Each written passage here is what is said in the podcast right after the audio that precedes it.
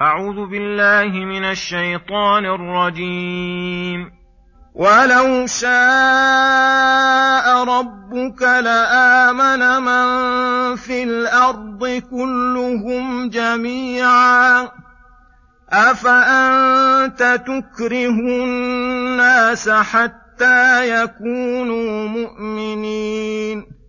وما كان لنفس ان تؤمن الا باذن الله ويجعل الرجس على الذين لا يعقلون قل انظروا ماذا في السماوات والارض وما تغني الايات والنذر عن قوم لا يؤمنون فهل ينتظرون إلا مثل أيام الذين خلوا من قبلهم قل فانتظروا إني معكم من المنتظرين ثم ننجي رسلنا والذين امنوا كذلك حقا علينا ننجي المؤمنين قل يا ايها الناس ان كنتم في شك من ديني فلا الذين تعبدون من دون الله فلا أعبد الذين تعبدون من دون الله ولكن أعبد الله الذي يتوفاكم وأمرت أن أكون من المؤمنين وأن أقم وجهك للدين حنيفا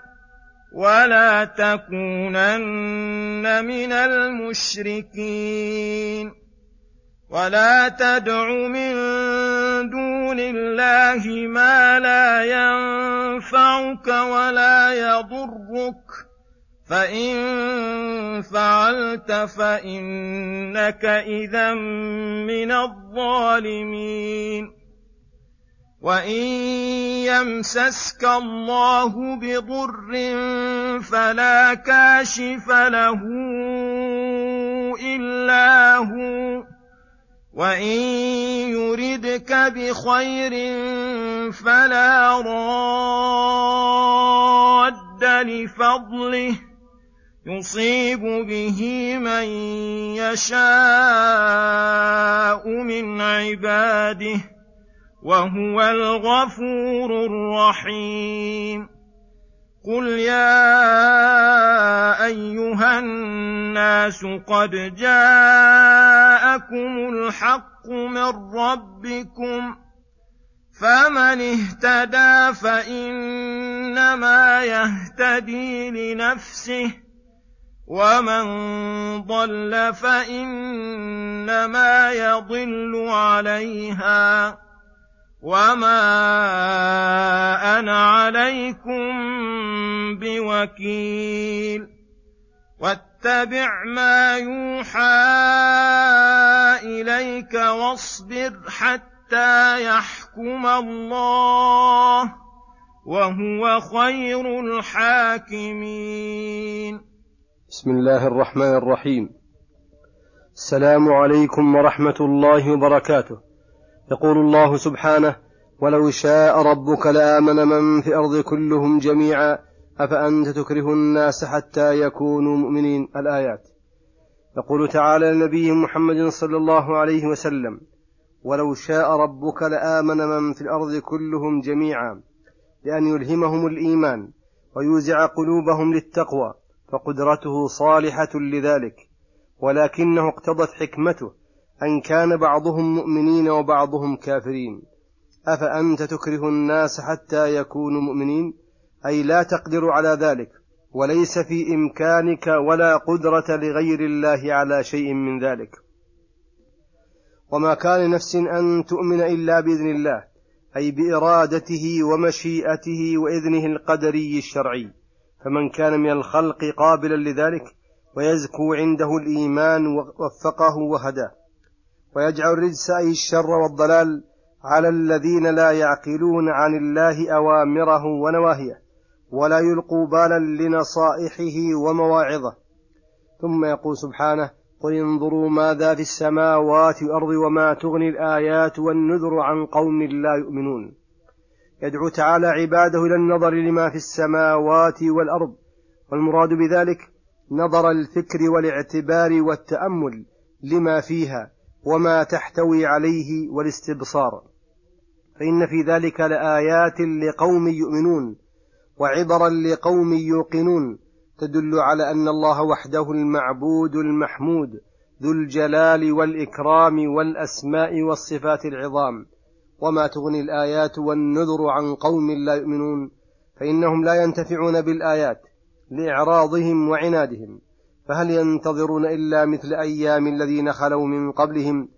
أي فهل ينتظر هؤلاء الذين لا يؤمنون بآيات الله بعد وضوحها إلا مثل أيام الذين خلوا من قبلهم؟ أي من الهلاك والعقاب؟ فإنهم صنعوا كصنيعهم وسنة الله جارية في الأولين والآخرين.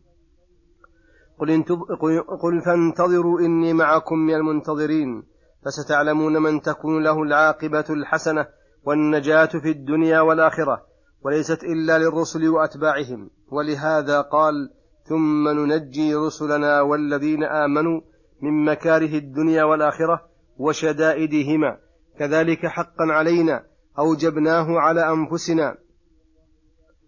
ننجي المؤمنين فإن الله يدافع عن الذين آمنوا فإنه بحسب ما مع العبد من الإيمان تحصل له النجاة من المكاره. ثم يقول تعالى نبيه محمد صلى الله عليه وسلم سيد المرسلين وإمام المتقين وخير الموقنين.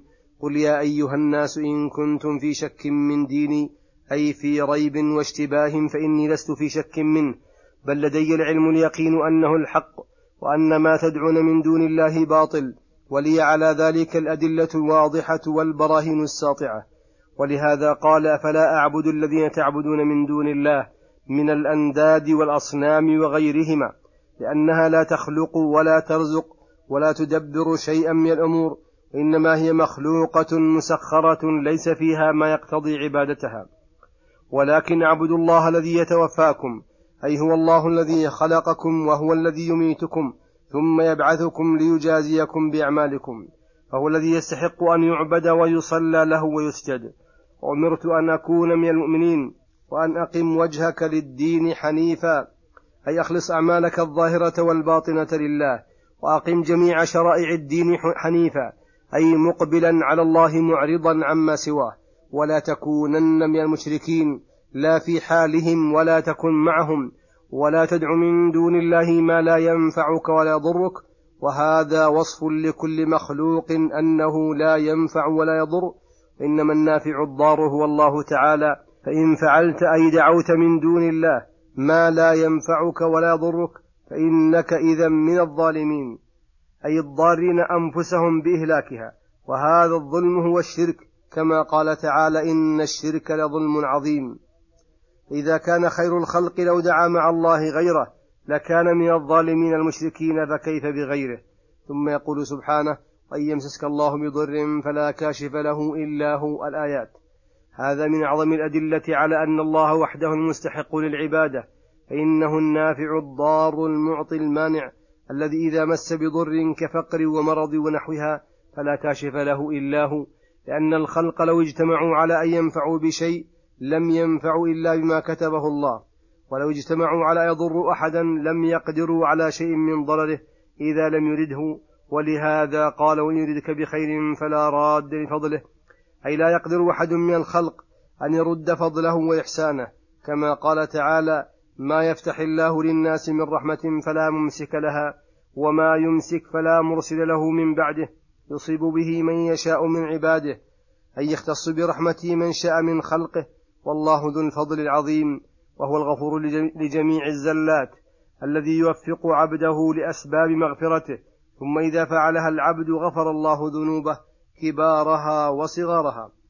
الرحيم الذي وسعت رحمته كل شيء ووصل جوده إلى جميع الموجودات بحيث لا تستغني عن إحسانه طرفة عين فإذا عرف العبد بالدليل القاطع أن الله هو المنفرد بالنعم وكشف وكشف النقم وإعطاء الحسنات وكشف السيئات والكربات وأن أحدا من الخلق ليس بيده من هذا شيء إلا ما أجراه الله على يده. جزم بأن الله هو الحق وأن ما يدعون من دونه هو الباطل. ولهذا قال لما بين الدليل الواضح قال بعده أي قل يا أيها الناس يا أي قل يا أيها الرسول لما تبين البرهان يا أيها الناس قد جاءكم الحق من ربكم أي الخبر الصادق المؤيد بالبراهين الذي لا شك المؤيد بالبراهين الذي لا شك فيه بوجه من الوجوه وهو واصل إليه من ربكم الذي من أعظم تربيته لكم أن أنزل إليكم هذا القرآن الذي فيه تبيان لكل شيء وفيه من أنواع الأحكام والمطالب الإلهية والأخلاق المرضية ما فيه أعظم تربية لكم وإحسان منه إليكم. فقد تبين الرشد من الغي ولم يبق لأحد شبهة.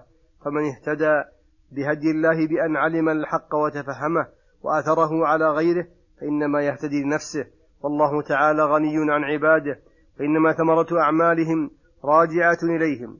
ومن ضل عن الهدى بأن أعرض عن العلم بالحق أو عن العمل به فإنما يضل عليها ولا يضر الله شيئا فلا يضر إلا لنفسه.